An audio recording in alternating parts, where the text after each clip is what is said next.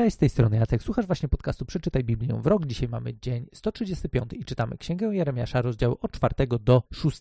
W czwartym rozdziale, od samego początku, chciałbym, żebyśmy dzisiaj zaczęli od razu od fragmentu, którym będziemy się zajmować, który również ma ogromne znaczenie nie tylko z perspektywy pierwszych odbiorców słów Jeremiasza, ale również są niezmiernie ważne z naszej perspektywy. Od samego początku czwartego rozdziału Księgi Jeremiasza czytamy następujący tekst. Jeśli chcesz zawrócić Izraelu, oświadcza Pan, to zawróć do mnie. Jeśli usuniesz swoje obrzydliwości sprzed mojego oblicza i nie będziesz chwiejny, jeśli będziesz przysięgał, jak żyje Pan szczerze, uczciwie i sprawiedliwie, wtedy narody błogosławić sobie w nim będą i w nim będą się chlubić. Gdyż tak mówi Pan do mieszkańców Judy i Jerozolimy. Oż sobie góry, nie siejcie między ciernie, obrzezajcie się dla Pana, usuńcie nieobrzeskę waszych serc, wy, mieszkańcy Judy i Jerozolimy, bo wybuchnie jak ogień mój gniew, będzie płonął i nikt go nie zgasi z powodu waszych złych czynów. To, co pojawia nam się dzisiaj w tym tekście, to jest słowo, któremu wcześniej nie poświęciliśmy, wydaje mi się, jakoś szczególnie dużo uwagi, a które jest związane jeszcze z księgą rodzaju. Tak naprawdę dzisiaj sięgniemy sobie do początku po to, żeby zwrócić uwagę na to, o co tak naprawdę chodzi w temacie obrzezania. I możemy wiedzieć, o co fizycznie chodzi w temacie obrzezania, ale to jest coś dużo więcej niż tylko pewien fizyczny znak. I również ten fizyczny znak miał konkretne zastosowanie, konkretne znaczenie dla konkretnej grupy ludzi. I pojawił on się nam w Księdze Rodzaju w 17 rozdziale w historii gościa, który na początku jeszcze tutaj będzie nazywał się Abram. Abram był gościem, któremu Bóg złożył obietnicę. Złożył obietnicę, że tak naprawdę w nim będą błogosławione wszystkie narody. Wszyscy będą doświadczali błogosławieństwa przez właśnie Jego i przez Jego potomstwo. I teraz w Księdze Rodzaju w 17 rozdziale mamy opisane to, w jaki sposób Bóg zawarł przymierze z Abrahamem, a bardziej jaki, jaki był znak tego przymierza. Od początku rozdziału 17 Księgi Rodzaju czytamy, że gdy Abraham miał 99 lat, ukazał mu się Pan i powiedział do niego: Ja jestem Bogiem Wszechmocnym, żyj blisko mnie i bądź nienaganny. Ustanowię bowiem przymierze między mną a tobą i rozmnożę cię bardzo obficie. Abraham padł na twarz, a Bóg przemówił do niego tymi słowy: Oto moje przymierze z tobą. Staniesz się ojcem mnóstwa narodów. Nie będziesz już się nazywał Abram. Twoje imię będzie brzmieć Abraham Uczynię cię bowiem ojcem mnóstwa narodów, rozmnożę cię bardzo obficie, wywiodę z ciebie narody, od ciebie będą pochodzić królowie i ustanowię moje przymierze między mną a tobą i twoim potomstwem po wszystkie ich pokolenia. Będzie to przymierze wieczne. Na jego podstawie będę Bogiem twoim i Bogiem twojego potomstwa. Dam też tobie i twojemu potomstwu na wieczną własność tę ziemię, w której przebywasz całą ziemię Kanaan i będę im Bogiem. Powiedział też Bóg do Abrahama, dochowuj mego przymierza, ty i twoje potomstwo po wszystkie pokolenia, a to jest moje przymierze, którego macie przestrzegać, zawarte między mną a wami oraz waszym potomstwem po, po was. Będzie u was obrzezany każdy mężczyzna, macie obrzezać swój napletek, będzie to znakiem przymierza między mną a wami. I teraz Bóg dał, już teraz powiedzmy sobie, Abrahamowi pewien fizyczny znak tego, że Bóg zrealizuje swoją obietnicę, że to wszystko, co obiecał Abrahamowi, co jest związane z tym, że w nim właśnie mają być błogosławione wszystkie narody świata, że z niego on wywiedzie narody, że tak naprawdę z linii Abrahama pojawi się w końcu Jezus. Tu, co prawda, jego imię nie pada, ale tak naprawdę o to w tym chodziło, że potomek Abrahama będzie tym, który rozwiąże problem grzechu, który przywróci ludzi do pierwotnego stanu przed Bogiem, który sprawi, że ludzie znowu będą mogli żyć w takiej bliskości z Bogiem, w jakiej żyli na samym początku stworzenia. I ten znak może wydawać nam się dziwny. Jakby kumam to. I cieszę się bardzo, że mnie osobiście on nie musiał w żaden sposób dotyczyć i no, domyślam się, że niekoniecznie wszystkich to cieszy, których on dotyczy, szczególnie tych, którzy jako dorośli korzystają właśnie z tej opcji. Niemniej jednak ten znak, który Bóg dał Abrahamowi, był właśnie fizycznym obrazem, który miał gwarantować to, że Bóg wypełni obietnicę, że z tego narodu wywiedzie tego, który ostatecznie rozprawi się ze złem, który doprowadzi nas do tego, że dzięki niemu będziemy mogli wrócić do właściwej relacji z Bogiem. Niemniej jednak to był też znak, który właśnie z osobą Jezusa on przestał mieć znaczenie, bo obietnica została zrealizowana, bo Bóg dotrzymał swojego słowa, które dał Abrahamowi. Nie zmienia to jednak tego, że to przymierze, które Bóg dalej zawiera z nami, z tymi, którzy swoją ufność pokładają w Jezusie, również wiąże się ze znakiem. I o tym znaku właśnie dzisiaj czytamy u Jeremiasza. Czytamy o tym, jak Bóg zachęca Izraelitów do tego, żeby obrzezali się dla Pana i usunęli nieobrzeskę swoich serc. Nie wystarczyło koniecznie to, że to, czym oni się zajmą, to będzie tylko ten fizyczny znak, do którego często bardzo się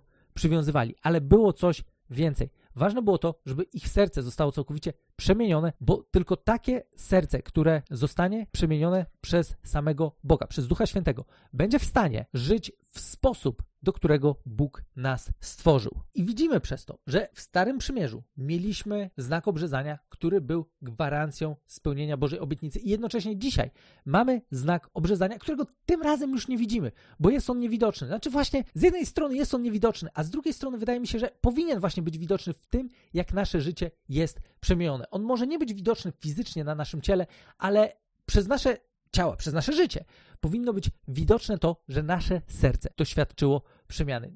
Wydarzyło się dokładnie to, do czego Bóg zachęcał już wtedy Izraelitów, żeby zadbali przede wszystkim o swoje serca. I kiedy Bóg przez Ducha Świętego, obrazowo mówiąc, dokonuje obrzezania naszego serca, to również tym samym gwarantuje nam to, że Jego obietnice zostaną spełnione. Bo w drugim liście do Koryntian, w pierwszym rozdziale, czytamy w, roz- w wersecie 22, że On też wycisnął na nas pieczęć i jako zadatek dał nam do serc swego ducha. I właśnie ten duch, który jest dany do serc ludzi wierzących, do serc ludzi, którzy podjęli w swoim życiu decyzję, że chcą iść za Jezusem, że chcą mu służyć, gwarantuje nam to, że Bóg dotrzyma wszystkich swoich obietnic. Tutaj, co prawda, mamy użyte słowo zadatek, które bezpośrednio może nie kojarzy nam się z tym, że jest to właśnie gwarancja, ale właśnie zadatek to jest dokładnie to, co gwarantuje to, że reszta należności zostanie uregulowana. Zadatek jest tą częścią sumy, która ma być wypłacona na poczet właśnie gwarancji tego,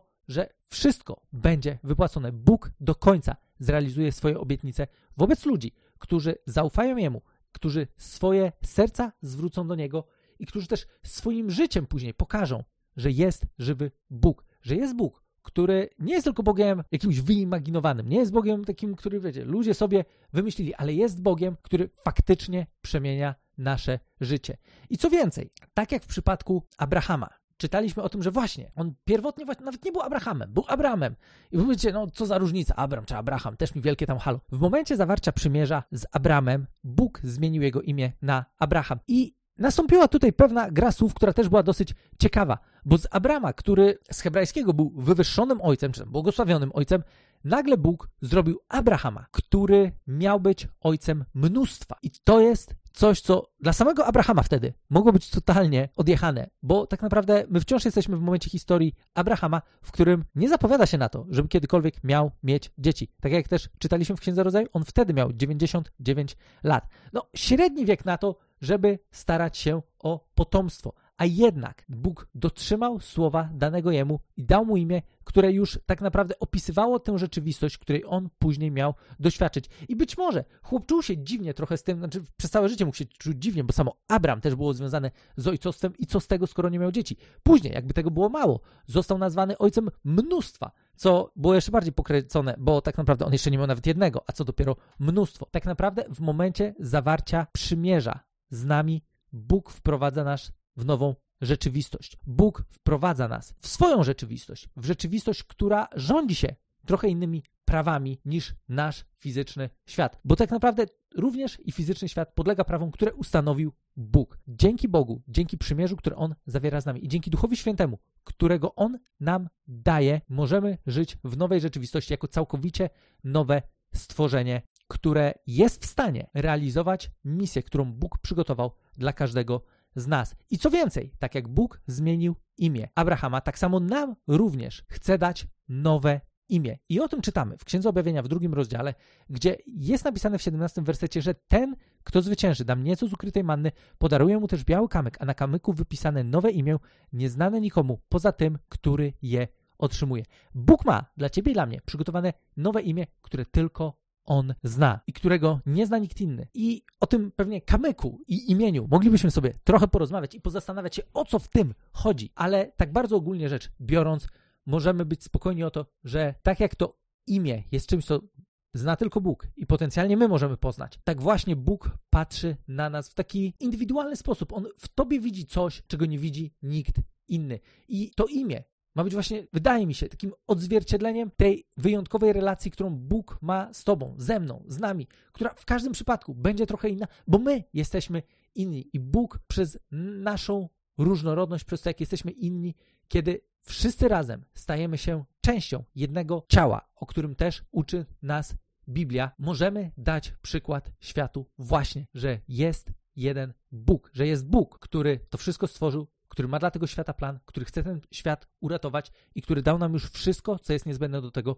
żeby z tego ratunku skorzystać, bo dał swojego syna po to, żebyśmy my mogli żyć wiecznym życiem, które zacznie się już tutaj i będzie miało swoją kontynuację również po naszej śmierci. To jest znaczenie tego, czym ma być obrzezanie serca. Gwarancją tego, że Bóg dotrzyma swojego słowa, że to wszystko, co obiecał, to również wypełni i my możemy być całkowicie spokojni o to, że Boże obietnice się nie zdeaktualizowały. Nie jest tak, że Bóg o nich zapomniał, ale Bóg chce je wypełnić. Zgodnie z tym, o czym czytaliśmy dzisiaj też w drugim liście do Koryntian. Mam nadzieję, że ten dzisiejszy fragment i też to trochę wrócenie właśnie do tematu obrzezania pomoże nam lepiej złamać, złapać klimat tego, co jest rzeczywistością, w której mamy żyć, do czego Bóg nas zaprasza i dlaczego Izraelici nie mogli sobie poradzić z życiem na miarę tego, do czego Bóg ich stworzył. Bo właśnie oni często skupiali się na pewnej fizyczności, podczas gdy Bóg potrzebował ludzi, których serce zostanie całkowicie przemienione po to, żeby mogli żyć, będąc godnym reprezentantem i właściwym obrazem Boga, który ich stworzył, który ich powołał do tego, żeby przez nich właśnie móc objawić się światu. I to objawienie również zrobił. Te obietnice również zrealizował w osobie swojego syna. Mam nadzieję, że ten odcinek był dla Was wartościowy. Gdybyście mieli pytania, wejdźcie na stronę bibliawrok.pl, tam możemy sobie jeszcze porozmawiać i podyskutować. I słyszymy się już jutro w kolejnym odcinku.